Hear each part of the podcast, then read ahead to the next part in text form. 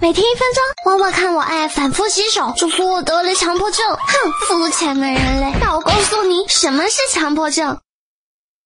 强迫症就是反复做或反复想一件没意义的事，自己想戒还戒不掉，然后心情很烦躁，时间久了就变成了焦虑。反复做就叫强迫行为，反复想就叫强迫观念，这是强迫症的两大内容。最常见的强迫行为有：反复检查门窗是否锁好，自己摆整齐的东西不能忍受别人。